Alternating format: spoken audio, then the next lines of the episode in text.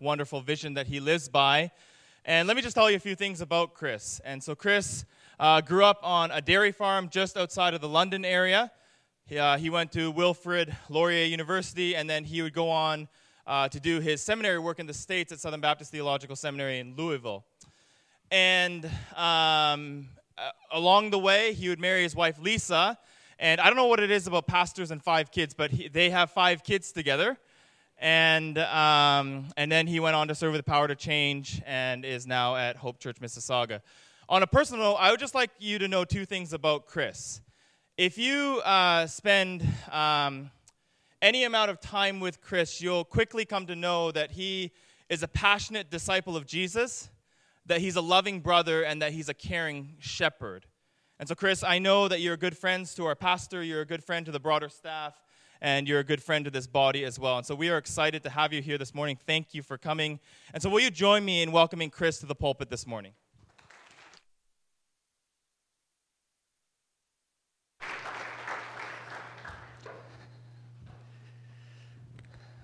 That was very kind. Thank you, Utah.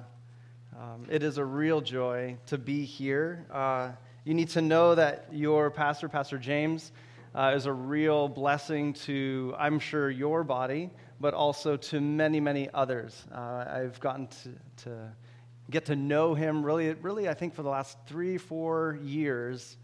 And uh, we get together usually once a month um, as a fellowship. There's several pastors in the GTA that get together. And your pastor kind of is a pastor of pastors. He leads by example, he leads and sets such a great model of love and care, loving God's word. I, I don't know if there's uh, more people that I know who is so passionate about the accuracy of God's word being rightly taught. And it's a joy for me to, um, to really become a friend of his. And it is a real joy to be here with you this morning. Thank you for giving him uh, some time off. Uh, that is a real blessing to give him some rest with his family. That is a, a real kindness that you have given him. Well, we are going to be in God's Word this morning. And so I'll read that in just a moment. If you can turn to Psalm 67, just kind of crack your Bible in half, go a little bit to the left. It should be around there. And that is where we are going to be today. I don't know about your home, but my home loves to sing. Uh, we love to sing. If you pop over, you will hear someone singing somewhere in our house. Could be upstairs in their bedroom, could be downstairs in the basement, in the kitchen, maybe while they're doing dishes, uh, definitely in the shower. Everyone does that. And it is just such a, uh, a thing in our house. I love it. I love it that there's just kind of this melody in the background, this kind of playlist that's being sung in our home. And something we try to do often, it's been hard after the Christmas break getting back into this routine, but we love to gather as a family for uh, family worship. And we try to keep it really simple just read, pray, sing. We try to read a little bit of the Bible, pray, and then sing. And I love it. I love being able to sing uh, as a family. We're just all around there. Maybe we'll grab uh, a song that we sang on Sunday, like this new song that you just sang. It's a great song. I was in tears over here. The last time I sang that, one of the last times was in Nepal with new believers. It was the first time I ever heard it, so that's what I think of when I sing that song. Um, or maybe it's a, a, a hymn. Uh, Lisa and I have collected old hymnals over the years, and we'll crack those open. We'll sing some classics with the kids. We love to sing. The other time I love singing is here with this church family when you hear the voices of God's people. God's people who have come from all over the world at times, from different ethnicities and cultures and backgrounds, sometimes languages. And they are with one voice declaring the glory of God. That's a beautiful song. I love to hear God's people sing. In fact, that is so inherent within our faith it is right and natural for Christians to sing. We are actually saved to sing. If you go to Ephesians 5, you'll notice that one of the marks of a Christian, one of the fruit of the Spirit actually, is to sing songs and hymns and spiritual songs, making melody from your heart to the Lord. It's very natural to sing as a believer. It's kind of like the sap that runs through the family tree, it's in our blood to sing. And so it's not surprising when we open up our Bible, and right in the middle is an entire section of songs that we call the Psalms. And so that's where we find ourselves in this psalm, Psalm 67. And so I, I, love, I was talking to Utah earlier. I understand it's a, a tradition of yours, a wonderful custom to stand for the reading of God's word. So why don't we do that now? And I'll read Psalm 67. Hear the word of the Lord. May God be gracious to us and bless us, and make his face to shine upon us, that your way may be known on earth, your saving power among all nations. Let the peoples praise you, O God. Let all the peoples praise you. Let the nations be glad and sing for joy. For you judge the peoples with equity and guide the nations on the earth. Let the peoples praise you, O God. Let all the peoples praise you. The earth has yielded its increase. God, our God, shall bless us. God shall bless us. Let all the ends of the earth fear him. This is the word of the Lord. Thanks be to God. You may be seated. As you can see here, Psalm 67 is more than just a song. It's really a prayer, a plea, a petition by the psalmist for God to do something. And this song is really mapping out a vision of the mission that God is on and the call for God's people to be a part of that mission. And we see this right at the very beginning here in verse 1 it's interesting how it starts off by saying, May God be gracious to us and bless us. There's that petition, there's that prayer request. God, would you bless us and be gracious to us? Now, this would kind of jog our memory in thinking about where else have I heard this? And we can go all the way back to Genesis 12 where God makes a promise to Abraham in verse 2 and 3 of that chapter. This is what God promises. He says to Abraham, I will bless you and make your name great, so that you will be a blessing. I will bless those who bless you, and him who dishonors you I will curse. And in you all the families of the earth will be blessed. Now, of the many things that are being said here, there's two incredible, unconditional, no strings attached promises that are being made to Abraham. One, God promises, I'm going to bless you, Abraham. And two, I'm going to bless the world through you. I'm going to bless you, Abraham, and I'm going to bless the world through you. Now, there's a lot of confusion today when we start talking about the word blessing. What does it mean to be blessed by the Lord? When uh, someone sneezes, you say, God bless you, or maybe you're sending a, text or an email and you say, God bless. Uh, maybe you hear someone on TV saying, if you send in $1,000, God will bless you. And so there's lots of different ways in which that word is getting used in our day. And so it's good to be able to define that biblically. We can look at all sorts of different Old Testament passages, New Testament passages, but if I could just kind of distill it down to this, I would say that to be blessed by God means to experience the fullness of God, or to experience and know all of the goodness of God. Uh, one passage that brings this idea together, both in blessing God, which is to thank and honor and praise God for his goodness, for his goodness of blessing us with the entirety of his goodness is Ephesians 1, verse 3, where it says, Blessed be the God and Father of our Lord Jesus Christ, who has blessed us in the heavenly places with every spiritual blessing in Christ.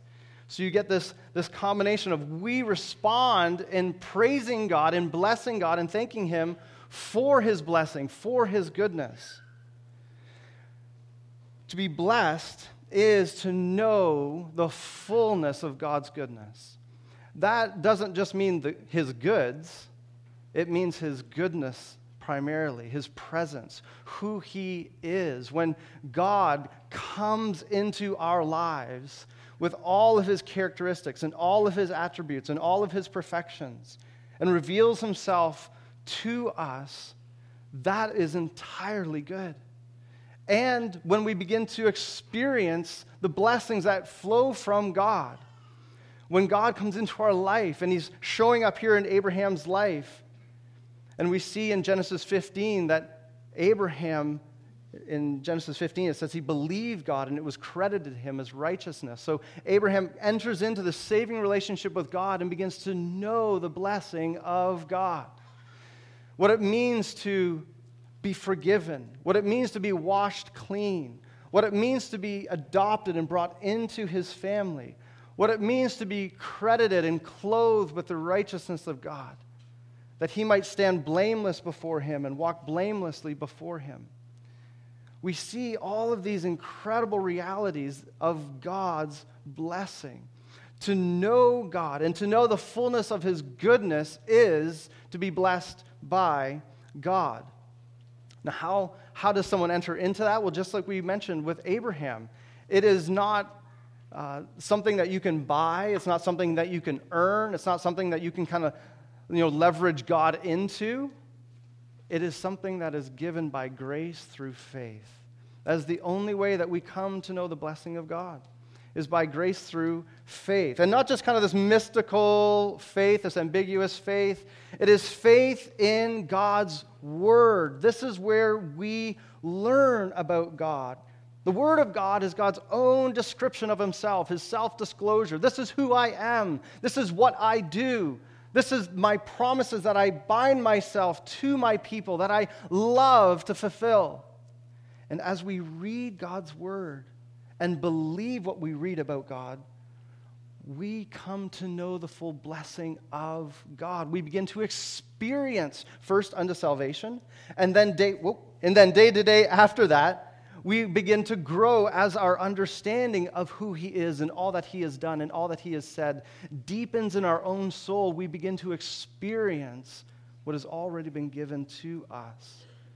There is nothing greater than you that you would ever dream of wanting than getting all of God.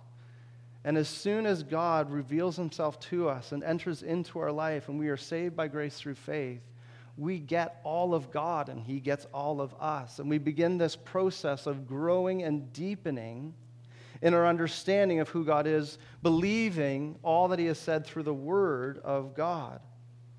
The blessing of God is very comprehensive. We were just looking at Ephesians 1, verse 3. We, were, we saw how God has given us every spiritual blessing in the heavenlies in Christ. And he's talking about spiritual blessings. That is, not just the immaterial ones and not the material ones. He's talking about how this is spiritually from God. This is given from God to us. And sometimes we, as believers, have kind of set aside the, the material blessings that God, that God also includes in the whole comprehensive idea of blessing. And that's because in our day it has been greatly abused. When God talks about blessing, he actually does mean a whole robust, comprehensive blessing, both spiritual and physical. But as we read the timeline of Scripture, as it unfolds, what we see is that the physical blessings that God promises and guarantees to us in Christ are what awaits us when he returns. Right now, all the spiritual blessings of Christ are ours being washed clean, being forgiven, being adopted into God's family, being, having the Holy Spirit dwelling and sealed in our new heart. These are all true right now when we can begin to experience the joy of those realities. But I still have this old body, and I still live in a broken world.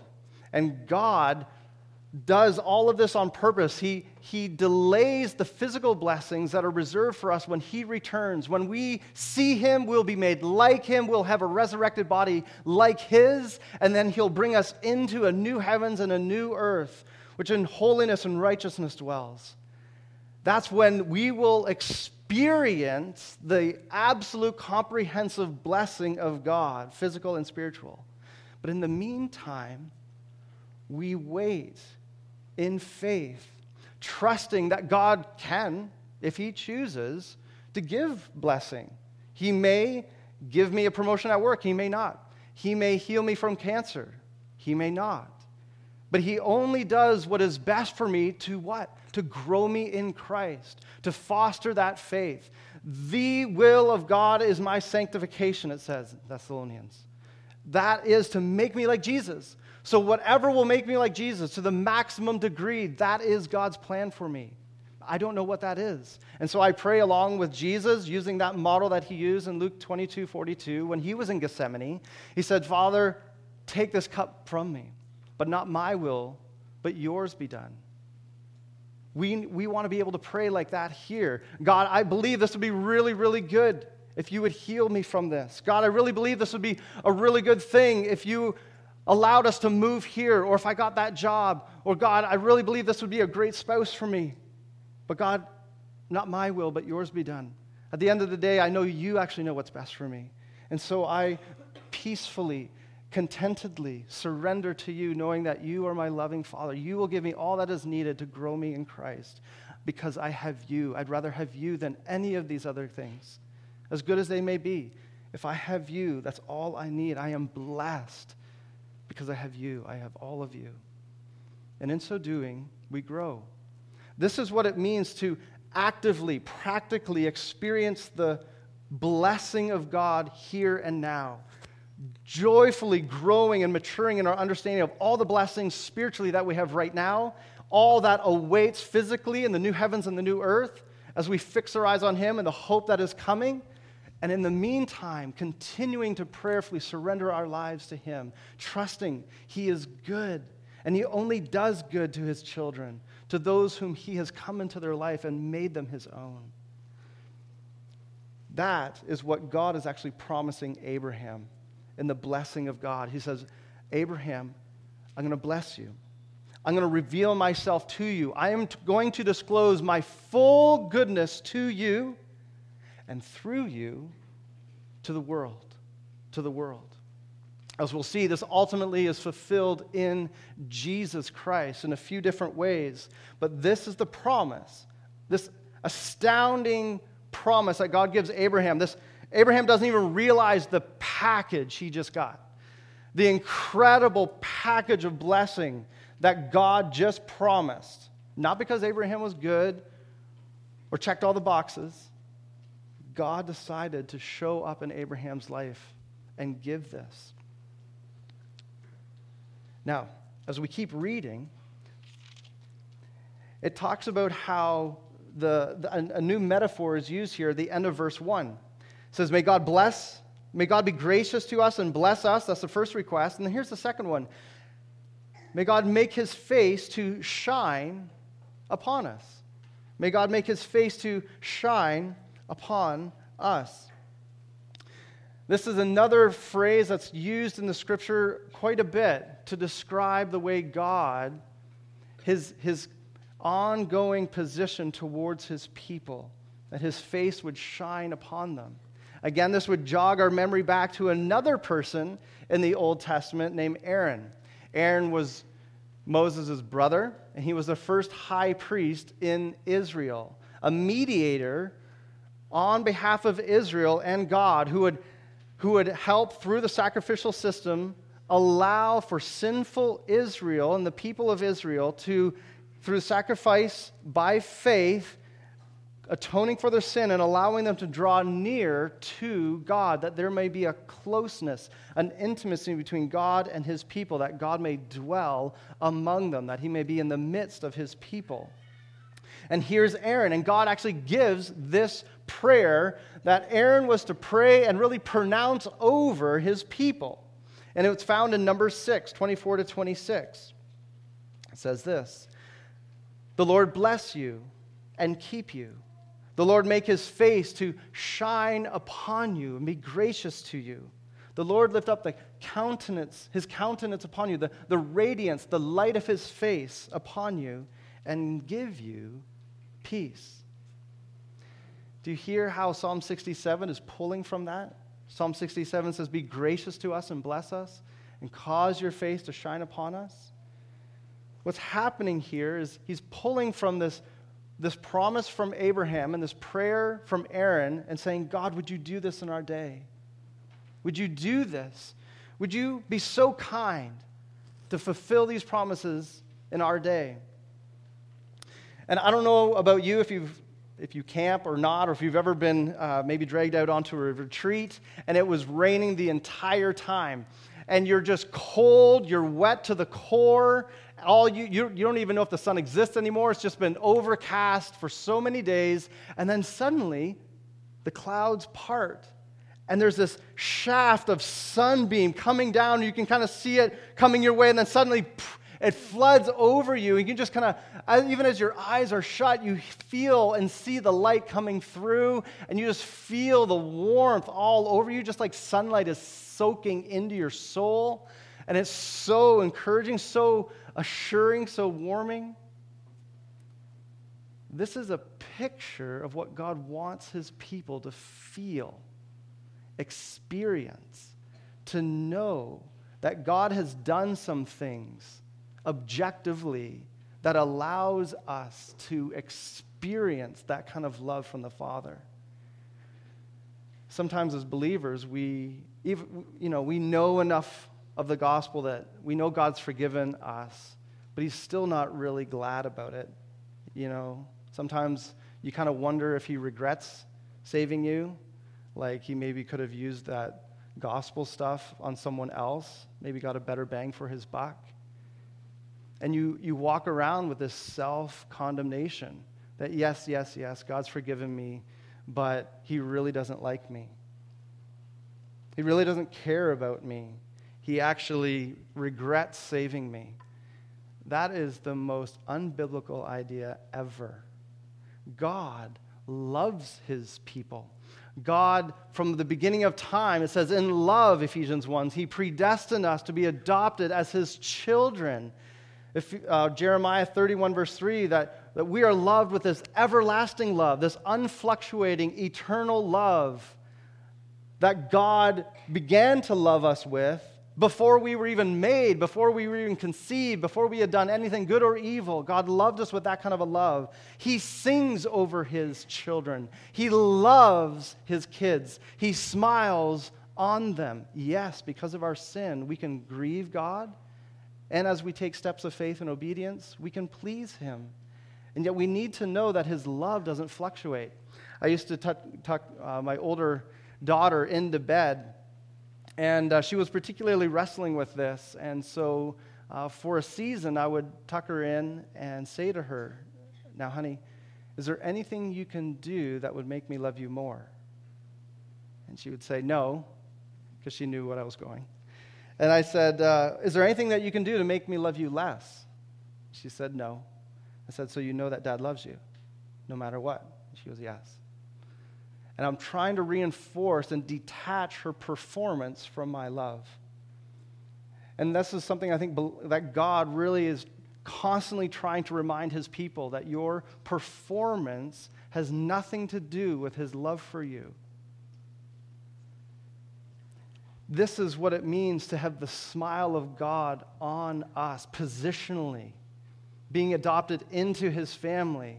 To know that even when I sin, it is God's, he's not surprised. God wants us to immediately run to him, not away from him. He wants us to confess. He wants us to repent. He wants us to begin walking with him. He's like, that's okay. I knew that would happen. Let's keep walking. Let's keep rolling. Keep believing. Keep trusting. This is what it's like to have the smile of God. And this is really the prayer that is being prayed here. God, would you, the psalmist is praying, God, would you fulfill this promise to know the full blessing of God that you gave Abraham? Would you fulfill this prayer? Would you answer this prayer that you gave Aaron that your face would shine on us, that we would know the peace and the grace and the blessing of God? Would you do this in our day? This is a dangerous prayer. God, would you bless us? It's dangerous because I think we can think of all sorts of different examples in our day in which it's been distorted and abused and twisted into something very selfish. God, would you make, uh, would you make me rich? Would you make me famous? Would everyone on Facebook and Instagram love me? Would I be awesome?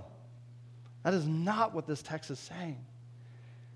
The reason why God would not just encourage us, but command us to pray that God, would you bless us Would you be gracious to us? Would you cause your face to shine on us? Is for four reasons. And the first one is this one, we pray this way so that all nations will sing his praise. All nations would sing his praise. We see this in a few different spots here verse 3, verse 4, verse 5. Constant, this constant refrain in this song Let the peoples praise you, O God. Let all the peoples praise you. Let the nations be glad and sing for joy. Let the peoples praise you, O God. Let all the peoples praise you. God wants all peoples to know him, to delight in him, to be glad in him, to praise him. He wants them to sing. Now, when the scripture talks about nations, we should probably just clarify he doesn't mean these geopolitical groups that we have on our maps right now, all these different colors and whatnot. And those, those shift and move around as you know history. Uh, the boundaries of countries move around quite a bit. The word for nations is ethnos. There's, this is where we get our word ethnicity. These are groups of people with a recognizable, distinct language or culture. So these sociolinguistic groups are called people groups. Ethnicities. This is what the Bible has in mind. There's about 16, 17,000 different people groups that have been identified on the globe.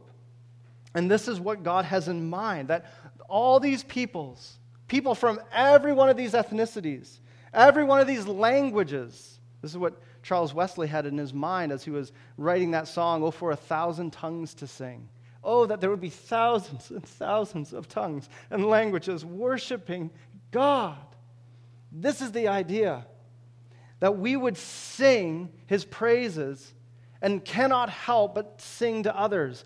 God his plan, this is how he designs it, is that he would so satisfy his people that they would be so amazed and awed at who he is and all that he has done, experiencing the blessing of God, that they would not help but sing. And as they sing, the world's kind of leaning in, listening to the lyrics and saying, Is that your God?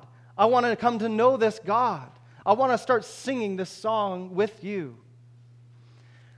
I remember it was 2002. I was on an airplane somewhere over the Atlantic on the way to a mission trip.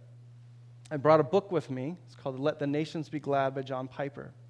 And I think maybe in the first page or so, there's a quote that completely changed the way I viewed what it means to be on mission or part of the Great Commission. And this phrase is this it says, Missions exists because worship doesn't.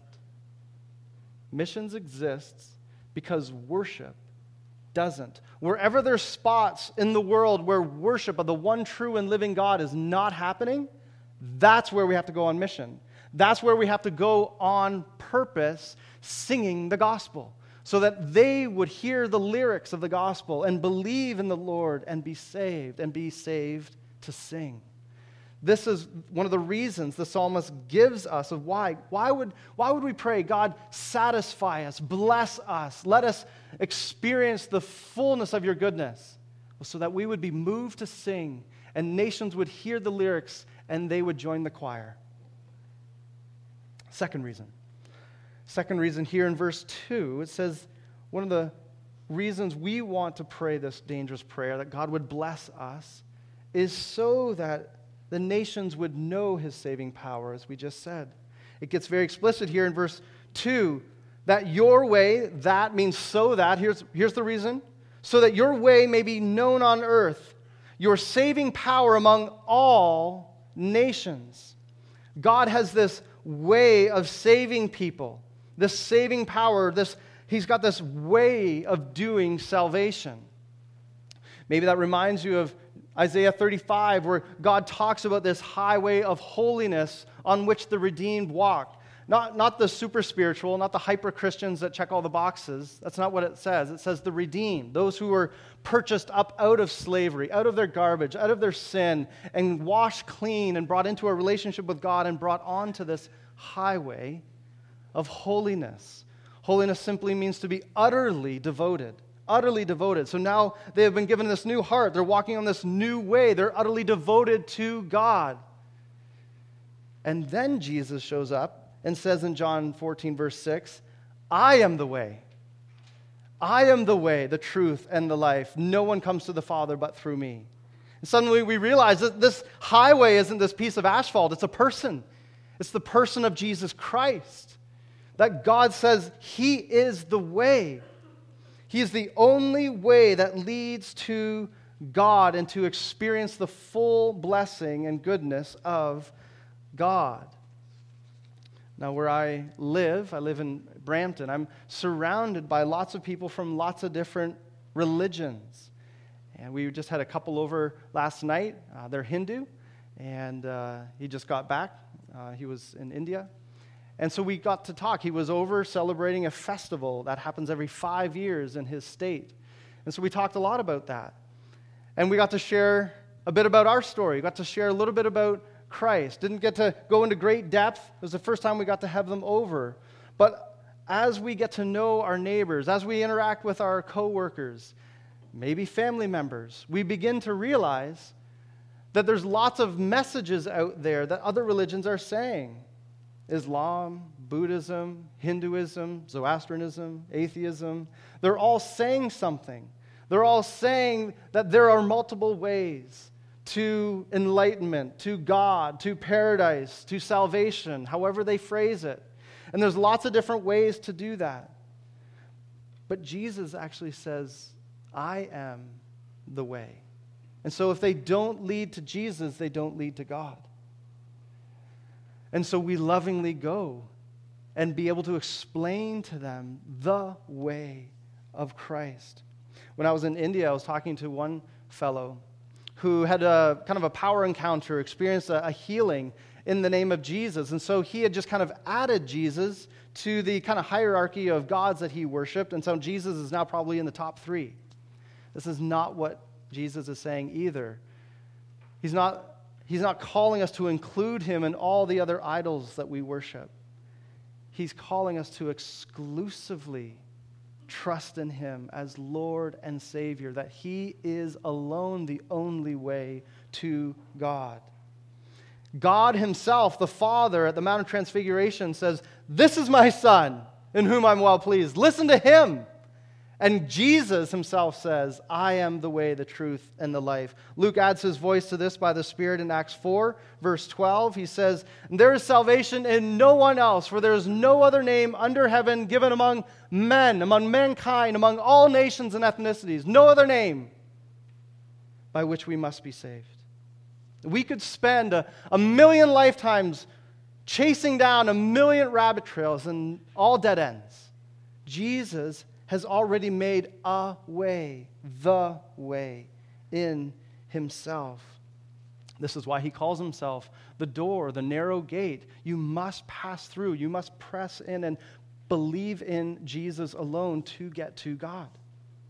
And as a believer in Christ, you have entered that gate, and so you've been given a story. If you're a human and you've trusted in Jesus, you have a testimony you have an incredible tool by which now you can go and share. Share with your neighbors, share with your coworkers, with family members. What has God done in your life? Not in such a way that it's kind of like, well, this is kind of this worked for me, and so maybe it might work for you. Not in that kind of relativistic way. In, you're able to then, in a different way, be able to share, no, this is what God has done in my life. Christ does this. You need to trust in Jesus. I want you to experience God. What does it mean to be forgiven of all your sins? What does it mean to actually come into a relationship with God? What does it mean to actually experience a joy that never leaves, a, a peace that surpasses all understanding, though trials come? What does it look like? You have a testimony my prayer is that God would ignite in your soul again. You'd, you just kind of think back. You remember that time when you were like five or 15, or you were in college, or wherever you were, you were at work. Maybe it was just a couple of days ago. And you remember when it was fresh. You've got a story. I'm praying that that would rekindle in your heart this desire to go and begin to sing your testimony even if you're tone deaf, go and tell your story that God has given you. Don't feel like it's you got to jazz it up a bit and add a few things. God's given you it's the people that I've talked to that have a really really good testimony with lots of bad stuff in their history wish those pieces weren't in their story. So, whatever story God's given you, it's on purpose. He wants you to use it and tell those who haven't heard it. Tell your story. So, God calls us, commands us to pray, God, be gracious to us. God, would you allow us to experience the fullness of your goodness that we would be so satisfied, we would sing, that your saving power would be known among all peoples. And thirdly, here's the next reason that the nations would see you as their shepherd. That the nations would see you as their shepherd. Do you notice here in verse 4? It says, Let the nations be glad and sing for joy. Why? For, that word for tells us the reason why.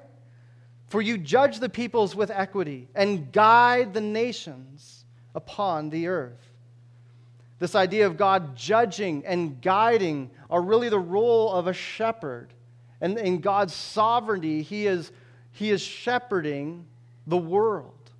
This word judge um, it's really getting at the idea of governing. God rules and governs, He makes good decisions in the world. He can cause nations and kings and presidents to go in this direction and that direction. He is in complete control of world history. Doesn't matter what's going on south of the border or in Iran or wherever, God is in complete control. And He sees everything Nothing is missed by his eye. And what causes the nations to praise him is that not only does he see everything, but then he will judge with equity, with fairness. You can't buy God off. You can't bribe him. There's no partiality, there's no favoritism with God. He's fair. And so, this is the idea of people who are oppressed and suffering under injustice, they cry out to God Does God see this?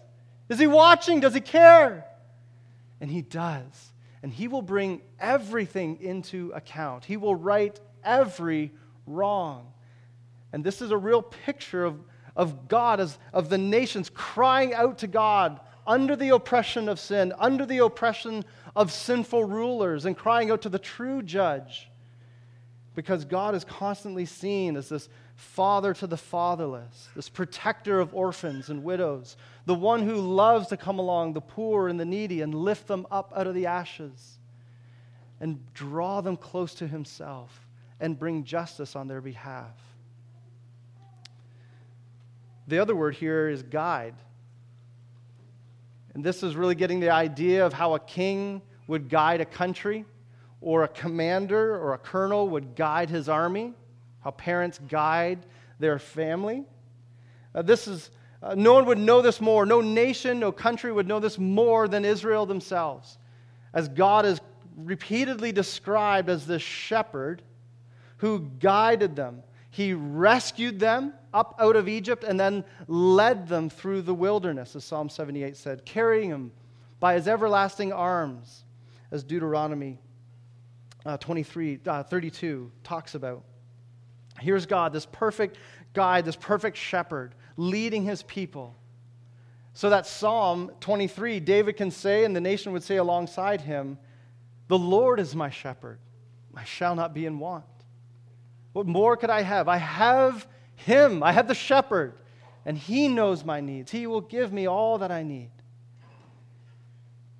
That is why he is worthy to be praised. He is the perfect judge, he's the perfect guide, he's the perfect shepherd, not only for your own soul, but for all peoples, which is why the peoples are to praise him, why all nations would want to come under his shepherding care. And it's interesting in verse 6, it says, The earth has yielded its increase. God our God shall bless us there's this picture that it's beginning to happen. That Psalm 67 is beginning to be answered even in the psalmist's day. You get this idea that he's picturing the world almost like this barren field, this fallow field. But as God's people begin to sow the seed of, this is what God has done in my life, This is who he is. These are his characteristics. This is what he's done and the great wonders of his works. And they're just sowing this seed. It's beginning to fall on good soil. And people are beginning to respond. You can go back all throughout the Old Testament, you're beginning to see the increase, the harvest, the yield of the world, the nations beginning to come to the one true and living God. You'll think of Jethro, Moses' father in law. He was a Midianite pagan priest. And yet, when Moses recounts all that God had done in bringing Israel up out of Egypt, Jethro declares that Yahweh, the Lord, is God. You think of David. And David, when he, before he became king, already there were people from neighboring nations joining themselves, not only with David, but to David's God. You have Hittites and Canaanites and Jebusites joining themselves to the one true and living God, forsaking their old gods. You have King Solomon and the Queen of Sheba, who comes and hears and sees the wisdom of God in Solomon. She goes, I didn't even hear the half of it. And she declares that the Lord is God.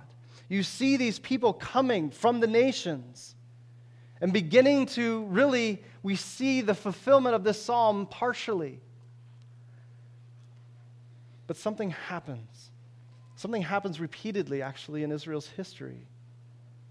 That they know this song, but they stop singing it. They stop singing it. You know, like you can go through phases. The song that you just heard, you love it, it's amazing, it grips you, and then sing it and sing it and sing it, and then it kind of loses its luster, and then you're kind of looking for that new song.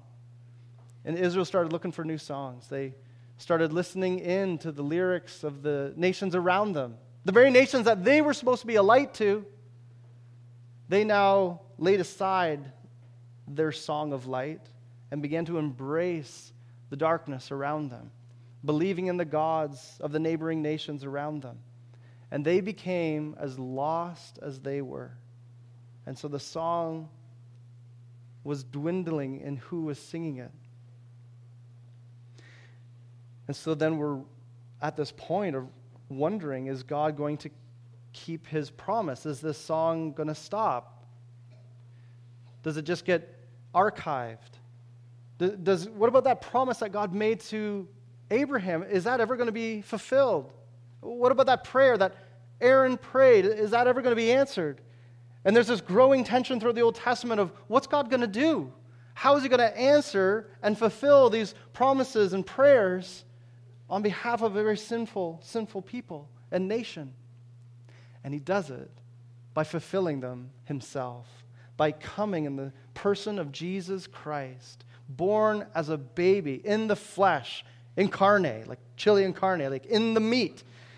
Jesus comes fully God and fully man to fulfill the promise given to Abraham and to answer the prayer of Aaron. He comes as the great descendant, yes, of Abraham, literally descendant physically of Abraham, but as the true seed as the true offspring, the one that was looked forward to even from Eve, who is given this promise that from her there would be a, a, someone that would come, an offspring, a seed that would, that would crush the head of the serpent, that would reverse the curse of sin.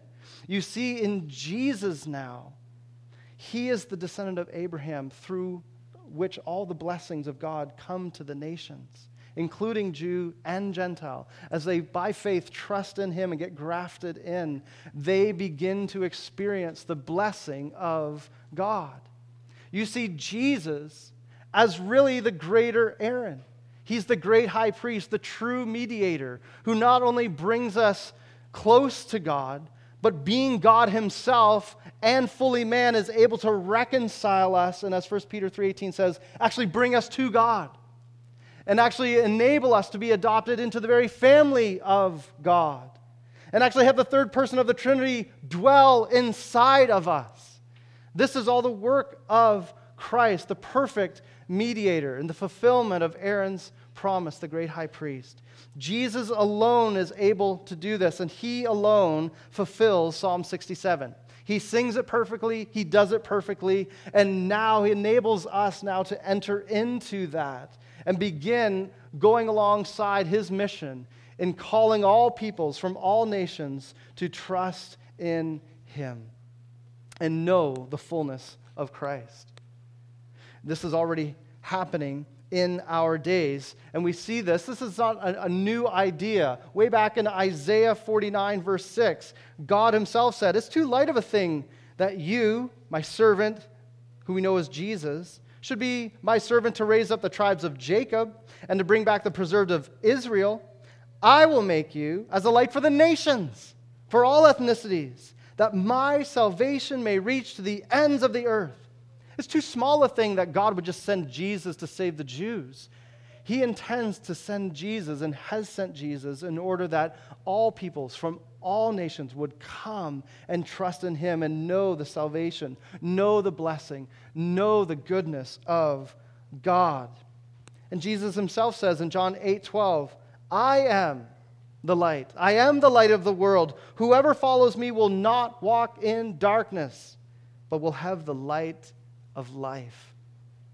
We are seeing this unfolding even in our own day. I don't have time to go through all the different details, but there are about three quarters of a billion believers around the world, it's estimated. Uh, not simply Christian adherents, but evangelical born again believers around the world. That's about one in 10 people on the globe.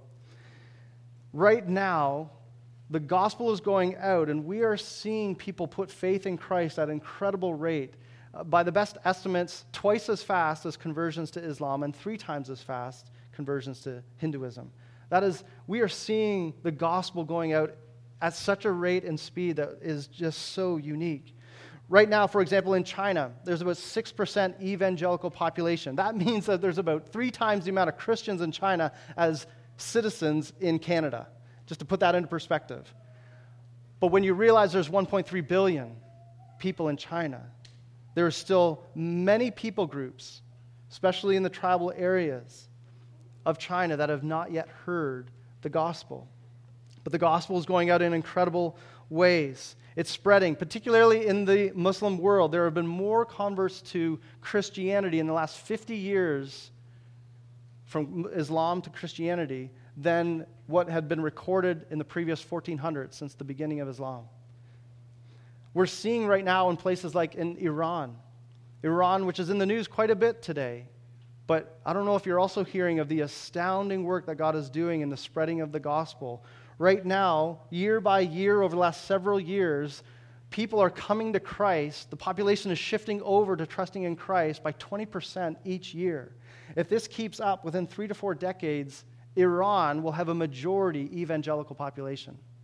That's all happening behind the scenes. You won't hear that on the news. But God is working. Why? Why in that place and not in Jordan? Or why not in Kazakhstan? God is working in those places. But why are we seeing? We don't know. God is working in astounding ways in places around the world. God is at work. We are seeing a harvest come in. And yet, knowing that, there is still much work to be done. We think of places like Pakistan that have over 200 million people, 99% of them Muslim, very little to no access to the gospel. Who is going to go and share the gospel with them? Oh, we think of India. There are about six to 7,000 people groups in the world that have little to no access to the gospel. About 2,000 of them are in India alone. It's one of the most unreached places on the globe. God is at work in different pockets, different cities, different areas, yes, but there's so much work to be done. There's over half a million villages that have no recorded history of the gospel ever coming to them. Ever. There is so much that we can be doing, but how can they hear without you, without us? As it says in Romans. How then will they call upon him whom they have not believed? How are they to believe on him whom they have never heard? And how are they to hear without someone preaching, someone going, someone singing the gospel to them? There's a third category, actually, that I just wanted to highlight. There are, there's a whole group of people groups that have had the gospel at some point in their history, that have been exposed and they've heard about Jesus, and have often experienced great revival, and yet over the years and decades and centuries have then since abandoned it. It's very, very common in the, in the Western world, continental Europe, uh, Commonwealth countries. Again, you could just list off what is going on. Uh, 3% of Portuguese around the world are evangelical. 3%. 4% Dutch. 0.5% Greek. The New Testament was written in Greek. Half a percent would call themselves evangelical born again believers. But the people group that, uh, that really stands out is the people group that God gave this song to. Of the 15, 16 million Jews around the world, only a half a percentage, 0.5% of them, believe in Jesus as Yeshua, Messiah. There is a need for us, having heard the gospel song, to now begin going back and singing to these nations both Jew and Gentile. This is a part of the Great Commission to go and make disciples of all ethnicities. This is our call to not just make conversions, but disciples, teaching them to obey all that I've commanded you. And you can do that.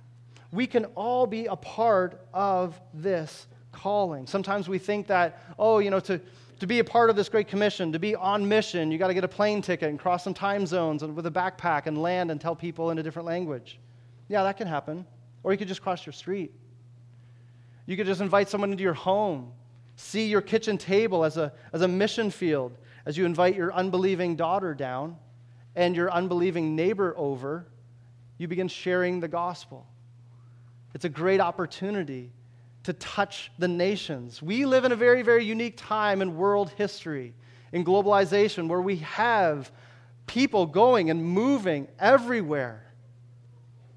200 years ago, two Shipley brothers came from northern England to Canada, and they settled. And then they invited some other family members to come over. Some of them died on the way. That's a, a little bit of my history. My, basically everyone in Canada, almost everyone in Canada, has immigrated at some point. Why? Why is God moving these nations? Is it not so that they might have a greater opportunity to hear the gospel? So that they might have a greater opportunity to hear about the Son, Jesus Christ, the only way by which people can be saved? It's not because He really wants them to get that school degree or work that job. That's not His primary reason. His primary reason is all about Jesus, that they may have a greater opportunity to hear Christ. And you're that person's neighbor. You live beside them. You work in the cubicle beside them. You sit on the bus beside them. Everything is on purpose. You are here for such a time as this to sing one song. And so, would you prayerfully sing this song with me? I'm going to skip my last point.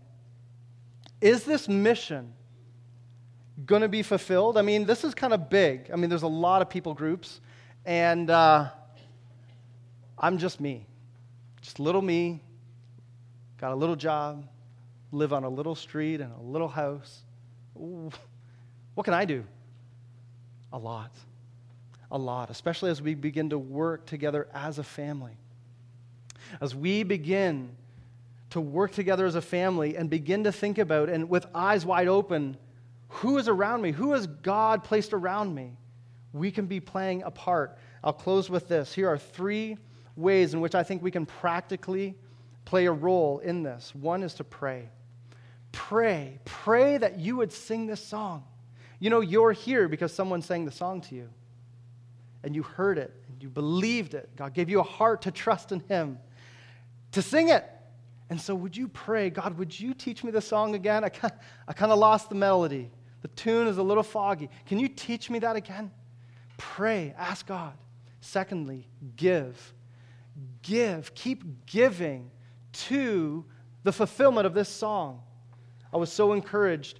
Uh, Brad and Emily Morris were staying at our house while they were here during your missions conference. They were so encouraged by your church, so helped by your prayers and your heart for the Quebecois, an unreached people group in our own nation. 0.5% of Quebecois are born again, just six hours down the road. They were so encouraged by your fervent prayers and your gifts, your giving. It takes cash to fulfill the Great Commission. Money is not evil. It's what we do with it. God has entrusted it. It's all His. It's all His. And I, I want us to think would you pray, God, would you help me steward all that you've entrusted to me for the maximum giving toward the, the Great Commission so that as many people as quickly as possible would hear the gospel? Maybe that means we're going to downsize. Maybe that means that we're going to move. We're going to be a part of a church plant. I don't know. I, Pastor James didn't tell me to say that. I just, I'm praying. Every church is, should be constantly asking God, God, what do you want me to do? Where do you want me to move? How can I play a role in spreading the gospel as effectively as possible in such a time as this, in such a town as this, in such a region as this? Maybe it means that you end up moving out of Georgetown. I don't know. Wherever, wherever God plants this church, we're praying. God, would you help me be so surrendered? Whatever, whatever, whatever. I'm yours. Pray, give, not just money, but yourself. And lastly, go. Go. Be on mission. Go and get to know your neighbor. Invite them over. Bake your best dish. It's great. And then invite them to bake theirs. Make it a bit of a potluck. Be a learner of other nations, other cultures. Be on mission and go. Maybe it's not maybe it's not only to your neighbor, not only to your coworker, but beyond. Maybe God is calling you to overseas missions, to actually directly go to one of these hard places. There's only hard places left. Welcome to the 21st century. So, what is God going to do? I want to encourage us to these three things pray, give, and go. And in so doing, all peoples from all nations will hear the gospel. We know that this is going to happen because God promises it in Revelation 7. After this, John says, I looked and behold a great multitude that no one could number from every nation, every ethnicity, from all tribes and all peoples and all languages, standing before the throne and before the Lamb, clothed in white robes, with palm branches in their hands, crying out with a loud voice, Salvation belongs to our God who sits on the throne and to the Lamb. There will be people, representatives from every people group. The mission will be accomplished. You are going to be a part of it. Let's pray that God would lead us in knowing how. Let's pray. God, we love you. We thank you for your word. We thank you that we would never come up with this. Thank you that the wisdom of God is seen in using us as weak vessels. Lord, I often, just on the way over, just thinking, there is no duller butter knife than me. And yet you choose to use us, these little, little instruments. But it doesn't really matter about the capacity of the instrument, but the capacity of the one who yields who wields it. And Father, you can do all things. You get much glory out of using very weak vessels. Would you use us? Not just individually, but together as a family in spreading the name of Jesus. Teach us the song again. Teach us to sing the gospel wherever we are. We ask this in